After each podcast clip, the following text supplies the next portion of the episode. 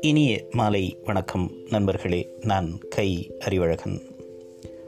ஆயிரத்தி தொள்ளாயிரத்தி இருபத்தி ஒன்பதில் பிறந்து ஆயிரத்தி தொள்ளாயிரத்தி தொண்ணூற்றி மூன்று வரைக்கும் வாழ்ந்த ஏ கே ராமானுஜன் அத்திப்பட்டு கிருஷ்ணசுவாமி ராமானுஜன்.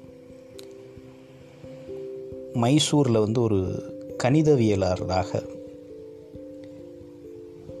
வானாராய்ச்சி செய்யக்கூடிய ஒருவரின் மகனாக பிறந்தார். தமிழ் சமஸ்கிருதம் ஆங்கிலம் கன்னடம் ஆகிய எல்லா மொழிகளும் பேசக்கூடிய ஒரு சூழலில் வளர்ந்தவர். இந்திய கவிதை இலக்கியத்தில் மிக முக்கியமான ஒரு பெயராக இன்று வரைக்கும் அவருடைய பெயர் இருக்கிறது. வந்து தன்னுடைய அந்த இளமைக்கால வாழ்க்கையை வந்து மைசூரில் தொடங்கினார். மைசூரில் இருக்கக்கூடிய மகாராஜா கல்லூரியில் பட்டப்படிப்பு முடித்த பிறகு பல்வேறு மொழிகளில் கவிதைகள் எழுத துவங்கினார். கன்னடம் சமஸ்கிருதம் ஆங்கிலம் இது மாதிரி பல மொழிகளில் கவிதை எழுதக்கூடியவராக இருந்தார். சில வருடங்கள் வந்து ஆசிரியராக அவர் பணியாற்றினார். இந்திய நாட்டுப்புறவியல் மீது வந்து மிகுந்த ஒரு ஈடுபாடு கொண்டவராக வாழ்ந்தார். அமெரிக்காவில் போய் மொழியியலில் தன்னுடைய முனைவர் பட்டத்தை பெறுகிறார். ஆயிரத்தி தொள்ளாயிரத்தி அறுபத்தி மூணாவது ஆண்டு. அந்த மொழியியல் ஆய்வு பட்டத்தை வாங்கிய பிறகு இலங்கைக்கு போய் புத்த மதத்தில் சேர வேண்டும் அப்படிங்கிற ஒரு திட்டம் அவர்கிட்ட இருந்தது. ஆனால் என்ன காரணத்தாலோ அந்த திட்டத்தை வந்து அவரால் செயல்படுத்த முடியாமல்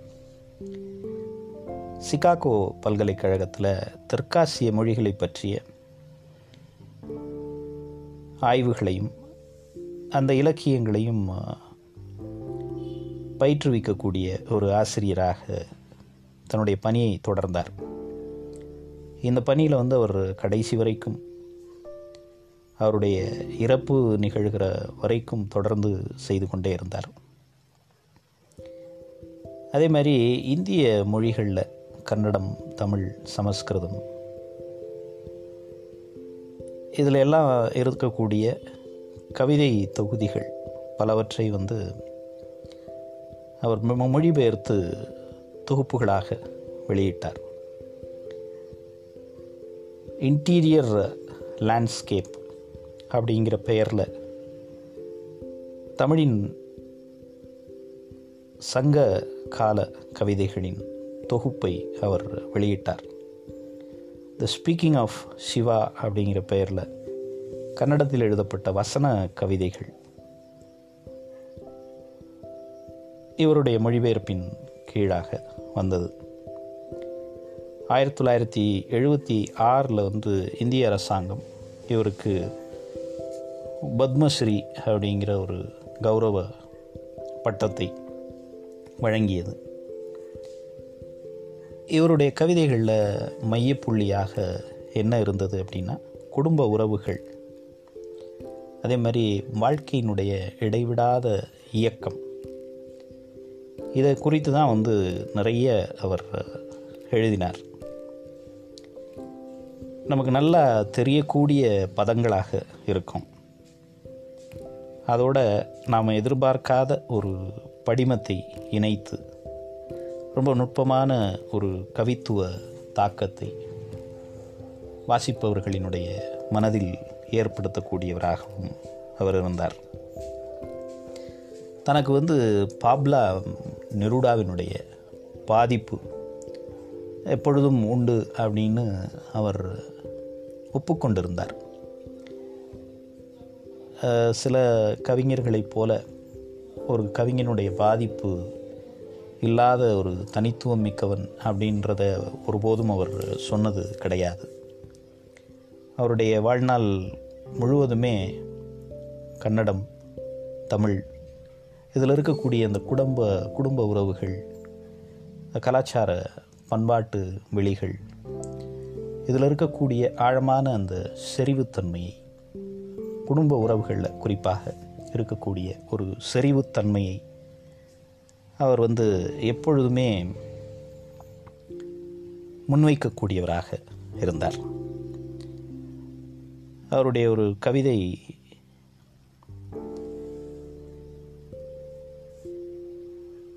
தள்ளாடும் பம்பரம் அப்படிங்கிற பெயரில் எழுதப்பட்ட ஒரு கவிதை. எங்கள் இருவருக்கும் இடையிலான கோப ஆவேசத்தின் பின்பு அமைதியாக அப்பா எப்போதோ என்னிடம் தந்த தள்ளாடும் பம்பரம். திடீரென அவ்வளவு வேகமாக சுழல்வதால் அது நிற்பது போல் இருக்கிறது அதன் உடல் மேலிருக்கும் ஒவ்வொரு காயத்தழும்பும் இப்போது விவரிக்கிறது. பிற வடுக்களின் உள்ளாக ஒற்றை மையம் கொண்ட முழுமையான வட்டங்களை காலம் அளந்த வானத்தின் திறப்பைப் போல. அப்படின்னு அப்பாவுக்கும் மகனுக்கும் இருக்கக்கூடிய உறவை குறித்து அவர் எழுதிய ஒரு கவிதை புகழ்பெற்ற ஒரு கவிதையாக இருந்தது. அதே மாதிரி புராதான இந்திய நம்பிக்கைகளை குறித்து அவர் ஒரு கவிதை எழுதியிருக்கிறார்.